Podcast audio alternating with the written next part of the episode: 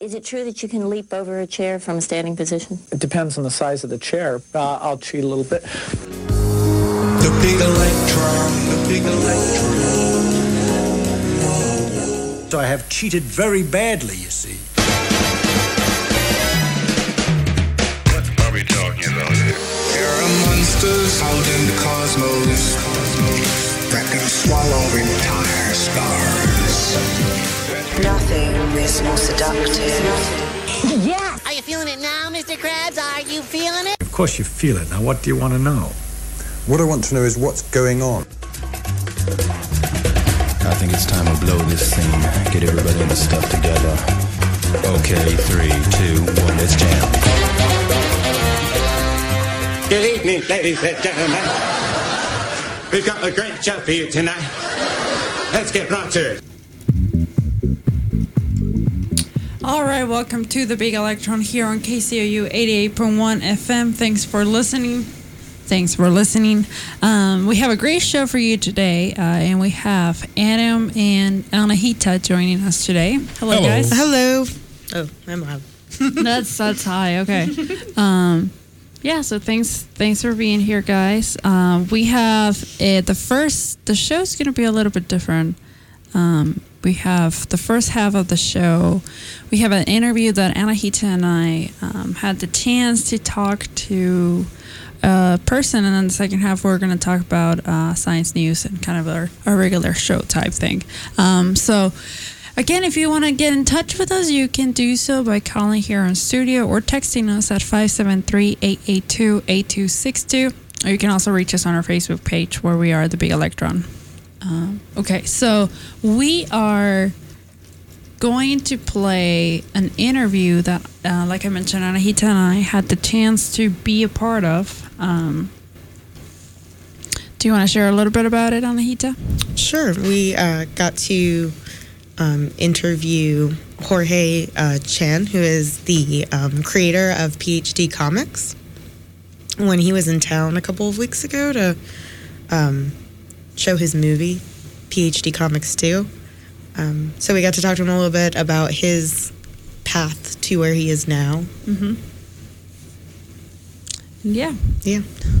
All right, so PhD really Comics, great. yeah, and, and we'll talk a little bit more about uh, PhD Comics. It's they're very popular among graduate students um, because they reflect a lot on our experience. Yeah, stresses that probably only somebody who's done it would uh, would recognize immediately. right, Anyone could right. sympathize, but um, there's some weird details that just are hard to explain. well, they're hard to explain, and he expresses those very well in the in the comics, and um, that's why he's so popular with Mhm. with us. Um, so It's really impressive how universally relatable it is. Right, right.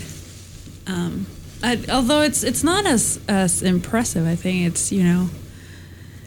But you're right. I mean, it's it's grad school, and even though we're going through different processes, um, it's kind of the same um, feeling, I guess, throughout. yeah, it's um, it's a unique experience, regardless of what field you're in. And, Yeah. um, what you're working towards, um, because uh, well, we're all kind of going through a several year process where our main focus is on doing some sort of uh, research or or a thesis or dissertation, uh, which is a big written project, and um, under the supervision of some professors and experts in the field. So it's uh, it's uh, got its own kind of stresses in dealing with those uh, with those situations that um, are kind of similar to what you might just experience in a normal job, um, but with all the details changed. So that made no sense, but that's basically what he draws, and I would highly um, suggest seeing his comics if you were going to get a, a more clear idea what on earth I'm talking about. Yeah. All right. So we're we have the interview in in a couple of different. The first part of the interview it's about how he like his experience in in grad school and then um, how he transformed into um, going full time into PhD comics, um, and then the second half we'll talk about a, a little bit more about PhD. The, excuse me, the the movie uh, that we watched and um, sort of uh, what PhD Comics is about. So here's the first part. Uh, again, uh, Anahita and I talked to Jorge Cham, uh, creator of PhD Comics. I'm Jackie. Thanks for being with us today.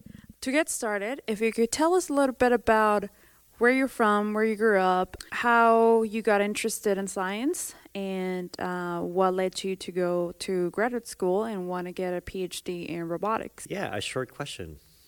uh, well, I grew up in Panama. Uh, my grandparents were Chinese, but they moved to Panama, and I, that's where my parents grew up, and that's where I grew up. And both of my parents were engineers. My mother was a, a computer programmer, and my father was a civil engineer, and they both worked for the Panama Canal so yeah, I think from an early age, I just I was good at math, I was good at physics, um, and I knew my parents were engineers, and I loved how my father would always say, "Engineering is the best profession because you don't have to memorize anything. you can always just look up the formula, or you can work it out yourself." So that that appealed to me a lot because I don't like to memorize things. And so yeah, and then I decided to do study mechanical engineering. Then I came to the states to study college, and then I think during my freshman year, I just would just have these really great professors at Georgia Tech who were really passionate about what they were doing, about teaching, about research, and I just thought, man, that's going to be an awesome job to be kind of dealing with the unknown on, on, a daily basis. You know, things that nobody else had done before or figured out before. To kind of spend all your time thinking and dealing with those problems. And so I got it in my head that I wanted to be a professor. Uh, so I went to grad school at Stanford to study robotics. That was another big shock when I went to college. I thought, you know, I studied engineering, but then it turns out you can actually uh, study robots, which I loved as a kid.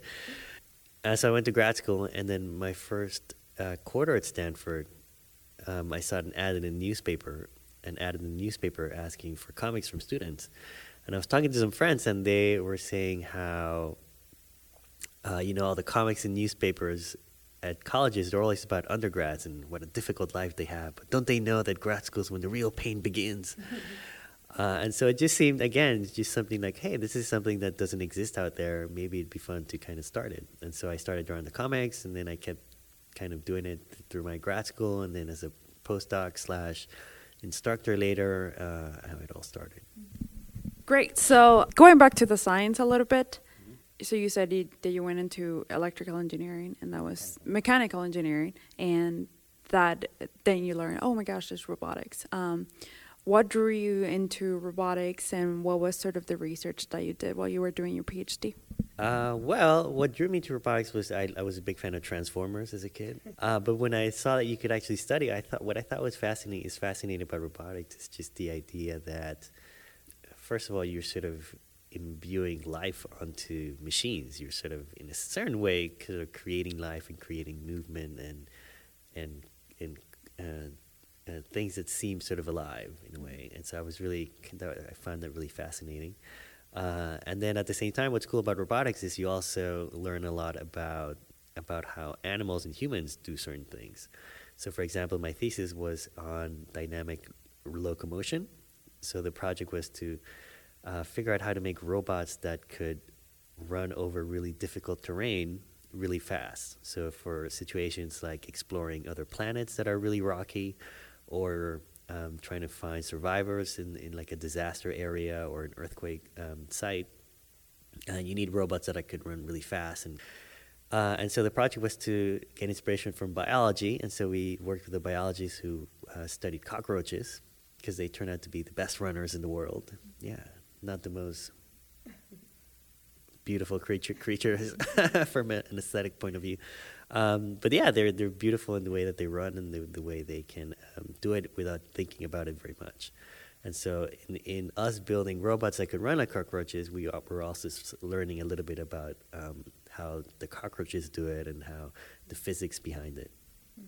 When you say robot, we we think of uh, i'm guessing a lot of people think of, of, a specific type of robot but there is more to it what is your definition or what is the definition of a robot uh, that's actually a very hotly contested question even in the robotics field mm, you know uh, to me a robot is just sort of like an artificial system um, that can do a certain task uh, independently.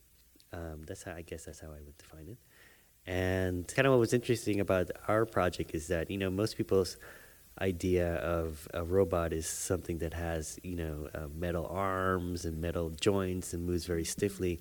But if you actually look at how nature does it, uh, you know we don't have joints. Uh, we don't have you know like stiff joints, and we don't have um, uh, perfectly stiff limbs and things like that. We're kind of flexible and stretchy, and uh, and so the, our project was also to sort of study new ways to make robots that did not involve necessarily like screws and, and nuts, and maybe we can build things more like organically. One last question about academic life. So after you graduated, you said you did a postdoc slash you went into uh, become a graduate an instructor at Caltech.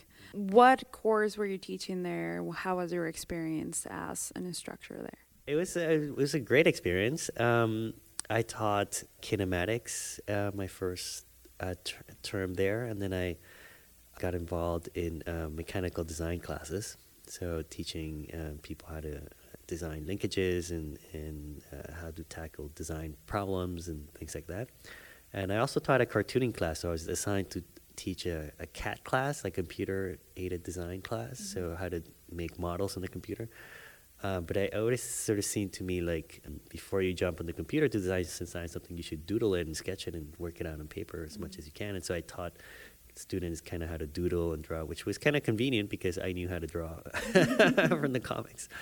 Uh, it was it was a great experience, but I think the more I was in it, um, the more I sort of realized that I really enjoyed uh, drawing these comics, and I really got a, a real um, a lot of ple- pleasure from interacting with readers and, and putting the work out there. And so at some point, it sort of became clear that uh, these comics I was drawing were more popular than the research I was working on. And so uh, it just seemed to be kind of where, where things were calling me. So now that we're on the topic of cartoons, and um, obviously your PhD comics are widely successful, especially in academic fields. Were you always interested in art? Is that where this whole design by nature started to come into your robotics? Um, well, the way I got into comics from an early age was uh, my my father, uh, who I said worked for the canal, one time was driving through the American zone where the Americans lived, and he saw an American family leaving, and they were selling everything they had, and so he bought from them this old box of comics and comic books from like the 70s and early 80s. Uh, and he just brought it home, and it was all in English because he figured, hey, this way my kids can learn English. And so we just ate it up, and we just really became. Uh, we would read them all the time, and we, we just would doodle all the time, trying to copy the characters, and then eventually that turned into like during class, I would doodle a lot, and um, and yeah, that's kind of how the interest in comics uh, became. Yeah. So, uh, making comics, even if they're about graduate students, it is very far away from science. Did you feel a lot of support um, making that switch? I know it's something I'm worried about as I want to enter a alternative alternative career. So, did you, were your family and advisors and everybody supportive of that?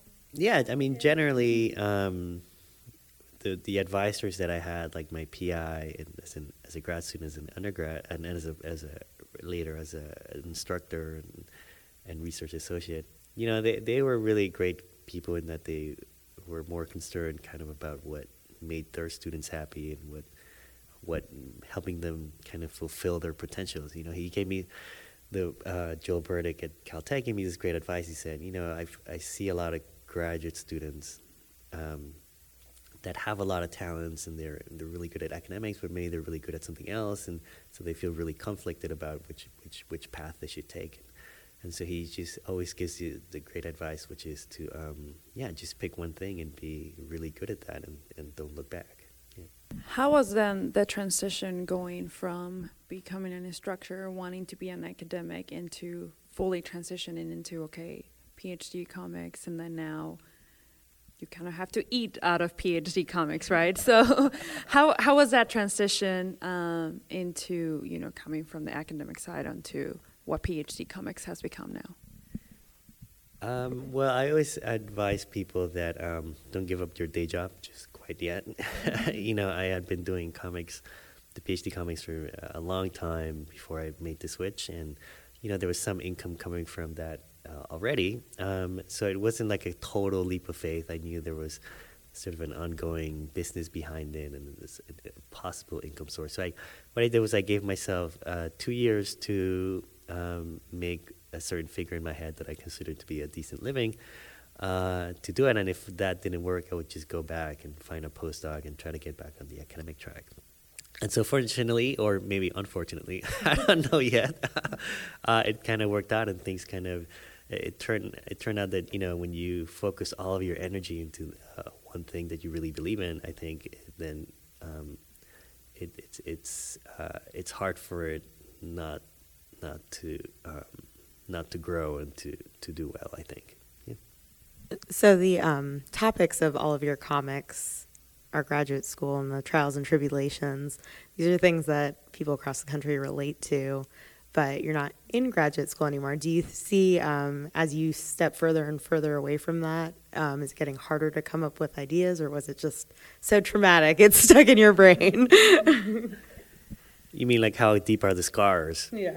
Yeah, they're deep. They're pretty deep. Yeah, I can still sort of uh, think back to my time and and and put myself in that position. And yeah, I still sort of dig up in my memory stories from that happened to me or the, the people I knew.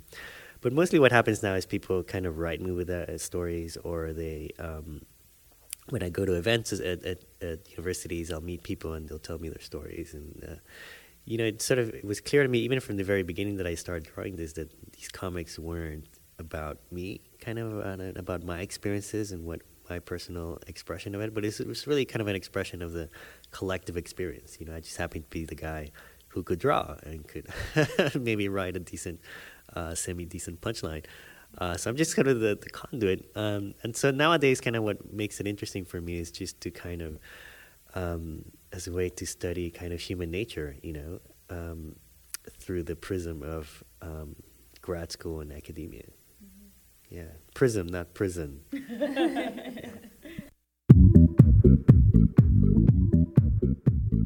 All right, that was that was intense. Uh, so that was uh, Jorge Cham talking to us about PhD comics and what uh, what he does um, sort of how he came to the idea and kind of the background that he has. So um, we're gonna go on a short musical break, uh, and then we'll be back with more of Jorge Cham's uh, interview. In the meantime, this is Daft Punk uh, with their song "Acting." All right, welcome back to the Big Electron here on KCOU 88.1 FM. Um, thanks for listening if you're here in Columbia and also if you're listening online on kcou.fm. Hi, Mom. Hello to Adam's mom, Sally. And uh, we, we would like to acknowledge our, our online listeners. So, Sally and Travis. Hi, Travis. Thanks for listening. okay, so we have a second part of our interview with Jorge Cham. Um, now he's going to talk about a little bit about uh, his movie. And like we said, we talked to him after the showing of the PhD 2 movie, uh, which was uh, a couple of weeks ago, I want to say, uh, when he was here. And so uh, all three of us were, were at the movie, were, at the screening. Um, so he, he we, uh, we watched the movie and then we, we talked to him. And so this is the second part of our interview with Jorge Cham. So we just came out of the PhD movie screening, um, two, PhD movie two. Um, so the PhD movie, the first one was released about two, 2011. This one is coming out this year. How was it transitioning? Can you guide us through a little bit of the process? And was it, what was kind of the hardest part of turning the comics into a live action movie? Uh, the, well, the hardest part is just getting the project started and producing it, and uh, it's such a it's a really uh, making movies is really hard. I mean, think about how many movies get made a year, and then how many of them are not that great. so already your odds are, are terrible for to make something. Uh, but even just to filming, anything can go wrong at any time, and there's a lot of money kind of invested and at stake, and um, it's just a huge kind of project with a lot of uncertainty, and so you really have to kind of work hard to manage it and to um, make sure nothing goes wrong. And so that's I think the most the hardest part is just getting the project off the ground and, and making it go through. Um, I, but maybe specifically you were asking about like transfer adapting the comics to the to the yeah. Um, it was. It, I, think from the beginning I saw it as a great opportunity to tell a longer story. So in the comics, it's it's kind of hard to tell kind of a longer, deeper, personal story that really kind of where the characters have a transformation and things like that. Because you know it's it's the comic strip and um, it has to be uh, comes out periodically and people may not read it from the beginning and so you it's it's kind of hard and it's hard to keep people's attention if you do that sort of comics. Uh, and so the movies were really I, I thought saw them as a cool opportunity to kind of have these longer storylines. Yeah.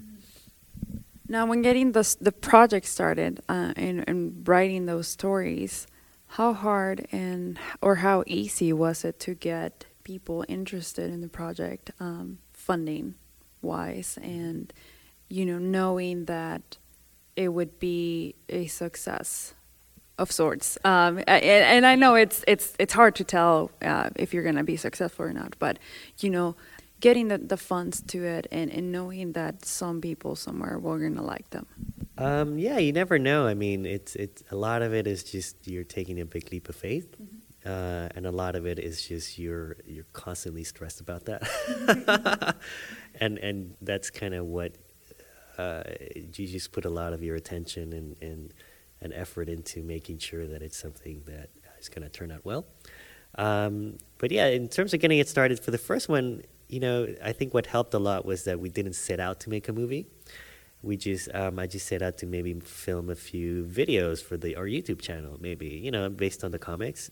And so then I talked to a few people at Caltech about that, and they're like, "Oh yeah, that's really great. We want to help you. Uh, let's talk to this person in this office." And then they, and then it would just go to the next meeting and be like, "Oh, we're thinking of making some videos," and they're like, "Oh great, we think we can help you. Why don't you make many videos?" And then and then you go to the next person like, oh yeah, great. Why don't you just make it a movie? And, and so it just sort of grew without me really knowing how hard it would be to do it. and the graduate and the, the graduate student in, involved, the producer involved, and so I think ignorance helped a lot, and and not sort of being afraid of of the unknown a little bit. Um, but yeah, at the end, it's just. Um, it's just um, trying as hard as you can to, to make sure it's it, it, it's not awful. So I have a question about uh, the comics and their impact. Do you think that the comics serve as a way to in, uh, bring awareness to the general public about how difficult graduate school is, or is it more of therapy for the graduate students to know that they're not alone? Yeah, I think that people who have not gone through experience, I think they do get that a lot. A lot get a lot of. Um, usually, like every day, somebody will say, "Oh, thank you for joining the comics. It it helped my wife understand what I was going through, or it helped my husband understand, or my parents. I gave it to my parents, and now they understand more." So I think it, it does sort of help a lot. Uh, but definitely, kind of the, uh, the people it hits the most is the people sort of going through it. Yeah. So speaking of, of the grad students that really liked it and probably um, visit the the website, the channel, and everything, um, you had statistics on on your website saying that about 46 million daily views or overall views, something like that. Something. It's a lot of views. How does it?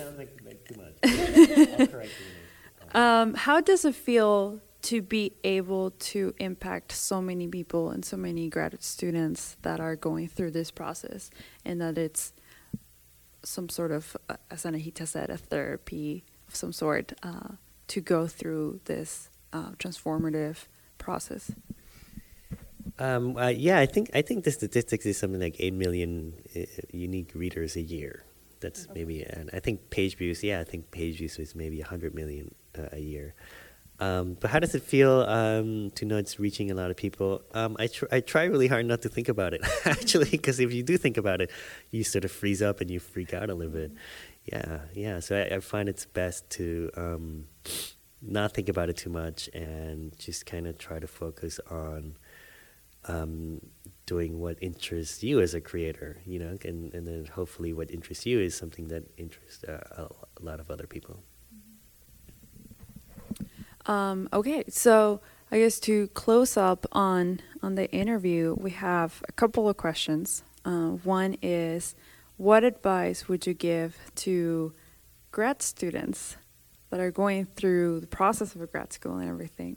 Um, and then the second question is, what advice would you give to those people who are interested in the sciences, uh, whether they're young scientists, high school, middle schoolers, or just people who have always had an interest in science? Um, yeah, what advice would I give? Um, I would. Uh, I get asked a lot. You know, do you do I wish that I had quit grad school, or do I wish that I'd never gone to grad school?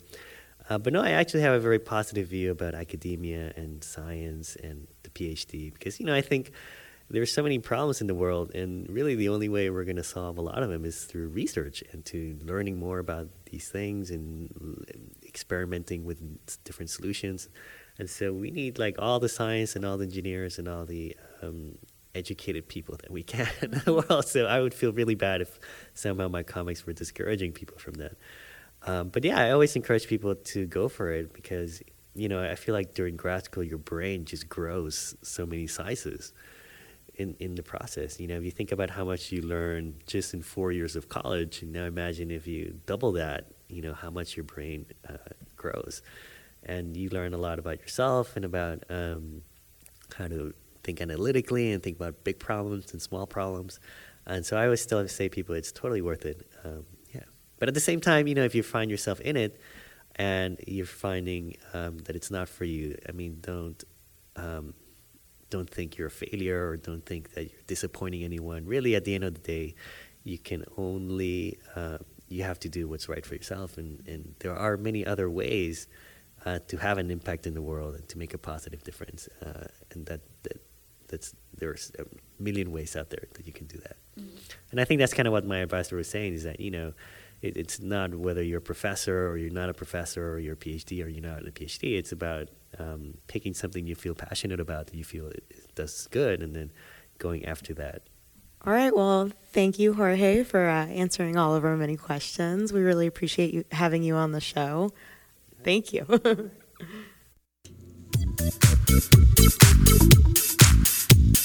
right, that was uh, that was our interview with Jorge Cham. Um,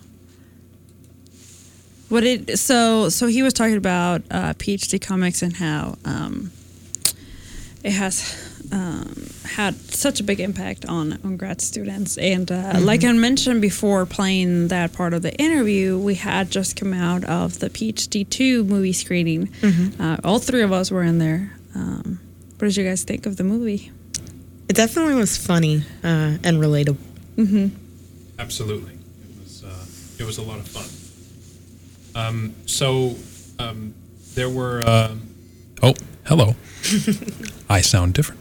Um, it was a it was a lot of fun to go watch this movie. It's um, not likely, I would say, to top Star Wars at the box office if they were to be released on the same day, um, because it's in a in a way a bit uh, narrowly focused. But for anyone who's been through the process, he's he's presented a lot of really barely exaggerated examples of of what we all go through. There's a, there's a lot of scenes take place at a uh, at a scientific conference where people are giving short presentations of their work to a, an audience of people who work in the same field, and all of the terrible ways that that can go. Uh, which again he barely exaggerates, uh, and is somehow able to uh, to get all of us hooked on that. So the whole thing was really a lot of fun. Mm-hmm. So. It was, and then there was a shout out for Missouri. there, there, was. I was gonna say he mentioned Missouri. Mm-hmm. He, shall I explain? I, I eh. maybe. Yeah, I think we should. sure, why not? Uh, so in the in the film, he has two rival professors. These are the the bosses of the main characters, and they're both well established you know senior level researchers at mm-hmm. universities, and one of them uh, uh, accuses the other at uh, being at one of those football schools like Missouri or Kansas. um, and I have heard a few folks from Kansas who heard that joke in the movie questions like, "Why is Kansas included in this?" right. Um, so. Um, well, based on the season right now, but oh, we're not talking about it. so, but uh, yeah, so we um, he didn't seem to perceive that. How he much was of an in, impact? He was in Missouri mm-hmm. and playing this film, which has this uh, shot at Missouri in it. Yeah. Uh, so so one of the audience uh, was was forced to grill him about this just a little bit in the Q and A afterwards, Mhm. which which would be me. Yes, But that was you. it was uh, it was a good time anyway. It was uh, Mhm, all in fun. So yeah it's it, again it was the the movie's it's very light uh in, in a lot of the issues that it touches. And the jokes i mean they are you know they're they're funny uh but they're not in a in an ugly kind of way. I, I don't know how I to say it. that. they're not i mean it's it's good fun uh and it's it's poking fun of the grad students um which is kind of similar what the comics are about. And so it's you know it's a translation of the comics into real life I think my favorite part of the movie was one of the uh, one of the groups went to a conference and one student, one of the graduate students, had to share a hotel room with his advisor. Right. and I think even if you aren't a graduate student, you can imagine you can commiserate with the idea of having to share a room, a one bed hotel room with your boss for for a week. yeah. And how uncomfortable and awkward and hilarious that can be. Which I think even um, I don't know if this has happened to you guys, but uh, it hasn't happened to me. But I've heard that when you're going to a conference with your boss, even seeing your bosses outside of the lab, it's some people call it as, uh, as uncomfortable. Uh, I don't know how that plays. I can see that. I uh, personally haven't had that experience, but you've never seen your boss outside of the lab? and it'd be uncomfortable. Oh, okay. okay. I've, I've only Yeah, the had- uncomfortable part. It's the Oh. uncomfortable part. Uh. I, I hide when my boss is around. I hide when I'm in lab and my boss is around. Also that. Yeah. Hashtag PhD problems. Uh, all right, so we're, we're going to go on a short musical break and then we'll be back with some uh, really cool articles that uh, we're going to talk about. So you're listening to The Big Electron on KCOU 88.1 FM. Boom, boom, boom, boom. Where's the song? No, it's not playing. Oh, there we go. All right. Well, the mics went on before the music did, so uh, that happened. Um, all right. Thanks for listening to Big Electron here on KCOU Columbia.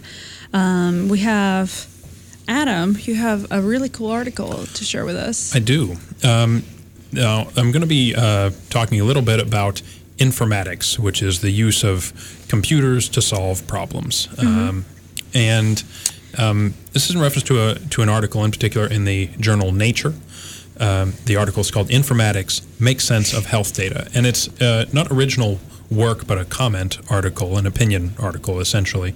Uh, the first author credited is Julian Elliott. If you would like to find it for yourself, just uh, give that a look in the current issue of Nature. Um, If you want to.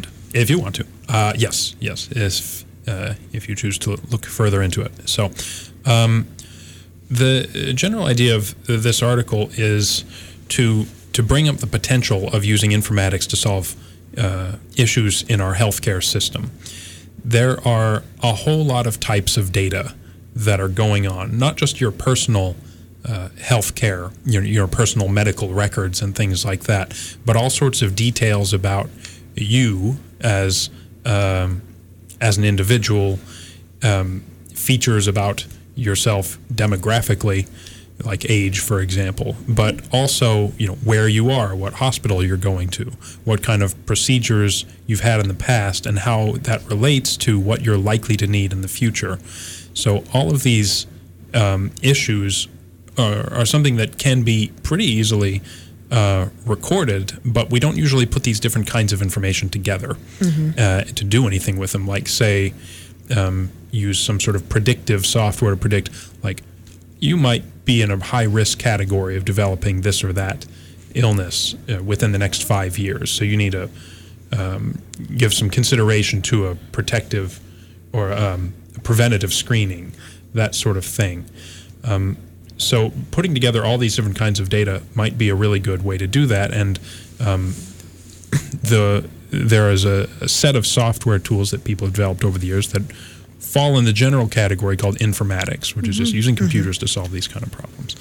So um, this article lists all sorts of different, um, not only types of data that can be collected, but about types of software and types of programs that have been used for a variety of things in the world before that could be put to use uh, doing this. They mentioned, for example, some of the software that people use to um, do online translating programs or uh, speech pattern analysis. That doesn't directly have any bearing on uh, medical issues, but you can use the same kind of tools that you would find in those kind of computer programs and put them to work on health issues, and in concert with a whole bunch of other ones, can might be able to come up with some some really good um, predictive software about who needs what and Mhm. when. So Yeah, and I, and I think it's it's a really cool way of looking at potential whatever, right? Yeah. Whatever some whatever's going to happen, and and I think it's I see it as a um, kind of a personalized medicine, but not necessarily personalized. Uh, but because of the power of computers, and you're not, I mean, all you need is a computer. Well, you probably need servers and, and all that stuff, but um, you know, you have all this data that can be analyzed that if you were to do it by hand or if we were to try certain experiments, it would take forever, right? To see Absolutely. a change. But having all this data available to you and you can just plug it into the computer and into a software and then it telling you you can have this or this or that disease. Um, I think it's it's really important um, to keep an eye on informatics and um, how they're going to play a role in into our healthcare system. I was say it's also really like if you think about this data, how much data we're putting out there constantly Mhm. that if it's just gathered and analyzed, it can be used. So I have a Fitbit. I use Instagram. I'm on Facebook and Twitter all the time, so uh, you could pretty much follow all the food I eat amongst all those social medias. and then you have how many steps I walk, and that's more data than the what once a year I go to a doctor, and I usually go when I'm sick. So you're not Mhm. getting an you're not getting a baseline in that. If we're putting out all this data, Right, right. these programs help us to actually get some information out of them. that we wouldn't even consider of or even Right. when you go to the doctor and they ask you well okay how's your i don't know food consumption or whatever you know you're gonna say only a couple of sentences Mhm. but if you have all this data that you can analyze and see a trend and see you know based on all the other stuff that you do how it affects you i think that will give a better diagnosis Right. And it's not only you, a hypothetical you as Right, a patient, right. that Mhm. doesn't necessarily see the things that these um, massive data processing devices can see. Mhm. It's also the doctors Mhm, you know, absolutely. or, or biomedical researchers who Right. would be able to detect trends using this kind of um, this kind of software Mhm. that they wouldn't necessarily see as an individual because we can gather and aggregate huge Mhm. amounts of data Mhm. that wouldn't be done otherwise. And in the article, they give an example of uh, of a um, particular um, drug called I apologize, I'm looking for the name of it.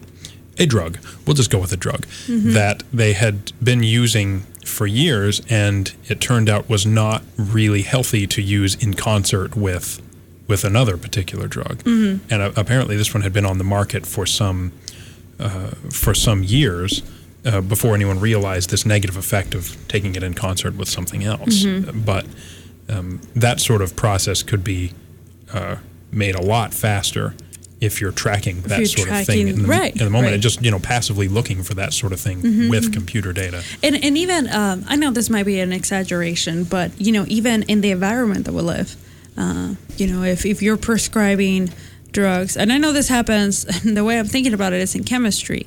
Uh, sometimes you read about a reaction and how you know this worked, and there's been cases where you read about this stuff and you try to reproduce it here and it's like oh it's not working and so you think that the person that published it was wrong but actually it's just the environment that they are you know if it's if they're in the desert and you're here or if they're Mhm. on the coast and you're here there sometimes that plays into in that that becomes a role Mhm. um, and so if we think about it on you know looking at how this drug is prescribed and California versus here in Missouri and Right. going to the coast. Like, you know, it's a very different lifestyle and we're exposed to different things in the Oh, yeah. environment that that may play into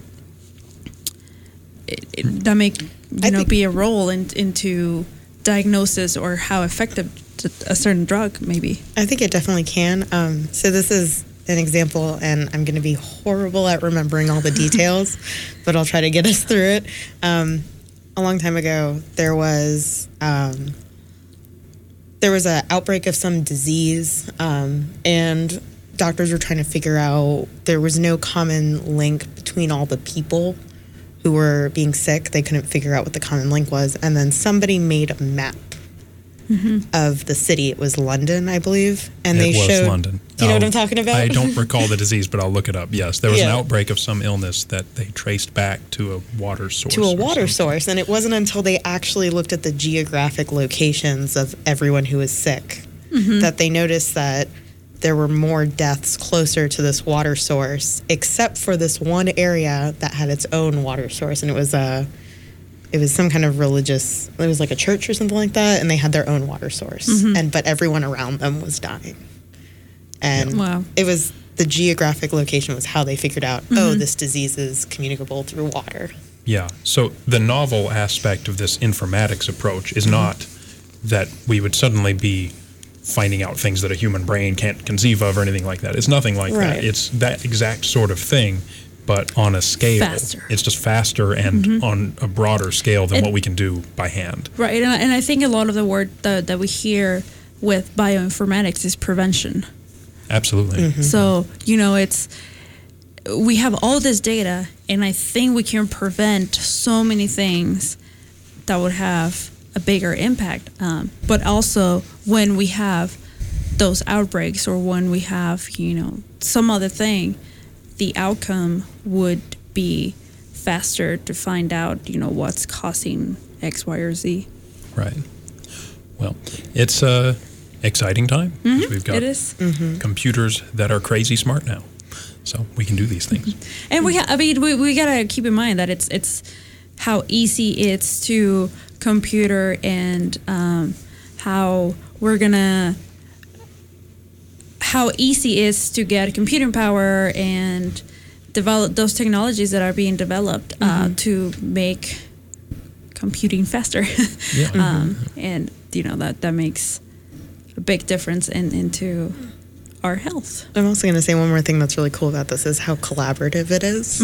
Absolutely. Um, so you're working with doctors, you're working with the patients themselves, you're working with computer scientists, and Yeah, the computers aren't doing this stuff on their own. No. They, Absolutely they're not. not that smart yet.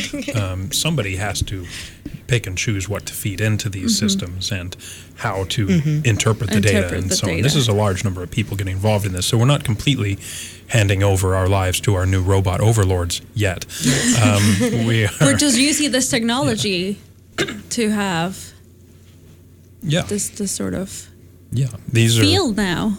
very powerful tools if people put Mhm. it to work. And they're so new that we haven't really maxed out all the applications Right. of it yet. Mhm. And uh, the article that I originally started with here is really just a, a column uh, requesting or asking that we go forward and find some new applications for technology that we already have and tools Mhm. that we can really put to good use in a medical sense. And that's really exciting. Yeah, it is really exciting. And I just before we close the show, uh, we have a, a good uh, bioinformatics program here at Mizzou. Um, we actually, all three of us had the opportunity to hear a little bit about uh, what one of the grad students is doing uh, in regards to bioinformatics, um, and so it's it's happening. We we have it here, um, and so I I wouldn't be surprised if we hear something from from Mizzou pretty. Yeah, we quickly. we have folks right here at Missouri working on this exact uh, sort of application, Mhm, and mhm. We we wish them luck. Certainly. Yeah, absolutely, absolutely. Okay, well, thanks for listening. It's been a great a great show. Hope you liked it. Uh, we'll be back next week with a very special guest. Um, that uh, it's it's related to medicine, so it will be it will be an, a very interesting interesting show.